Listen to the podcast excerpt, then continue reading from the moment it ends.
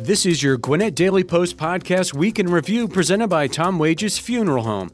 Today is Saturday, February the 4th, and I'm Doug Harding. North Gwinnett and Brookwood were expected to battle each other at the top of the girls and boys team leaderboards in the Class 7A State Swimming Championships.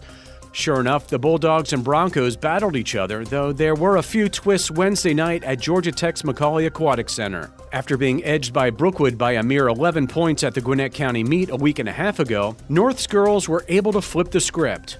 The Bulldogs got a huge night from their relay teams, and distance swimmer Emma Reiser came away with the program's first girls' state championship with 429 points, beating out the Broncos, who were runner up at 374 points. The North Boys, meanwhile, also outpointed Brookwood 406 to 345, thanks in no small part to senior Tristan Denbrock, who won individual state titles in the 200 and 500 yard freestyle and swam anchor on two winning relay teams to come away with trips at the top of the podium. However, both were overtaken by Walton, which posted 414 points to win its first state team title since 2015 and end a string of seven year streak of team championships won by Gwinnett boys teams. Bryan Adams is coming to Gwinnett County in June, and he's bringing Joan Jett and the Blackhearts.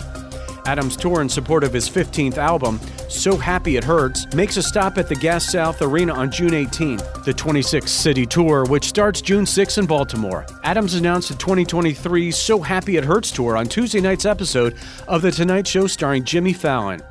Ticket sales began yesterday on Ticketmaster.com. Students from South Gwinnett High School brought home a national championship in late January after winning the Suit Up Capgemini business competition.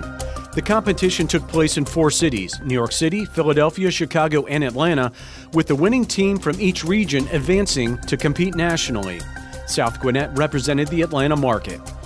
The teams participating in the competition, hosted by Suit Up, assumed the role of CEO for Capgemini, designing the prototype for a teen friendly app focused on financial literacy. Each student was recognized with a certificate and a cash prize. Thanks for listening to the Gwinnett Daily Post podcast Week in Review. This podcast is a production of BG Ad Group. You can find us on social media, and please make sure to like, follow, and subscribe wherever you get your podcasts. Everyone is worried about inflation, and for many on a fixed income, Tom M. Wages Funeral Service pre-funding funeral prearrangements allows you to beat inflation. Because we put your money in a trust, Tom M. Wages is able to guarantee your family will not have to pay the future costs of goods and services, regardless of how much it increases in the future. Prices will always go up. A sure way to save money and beat inflation is to pre fund your prearranged funeral today. Let the family service professionals at Tom M. Wages in Snellville or Lawrenceville help you.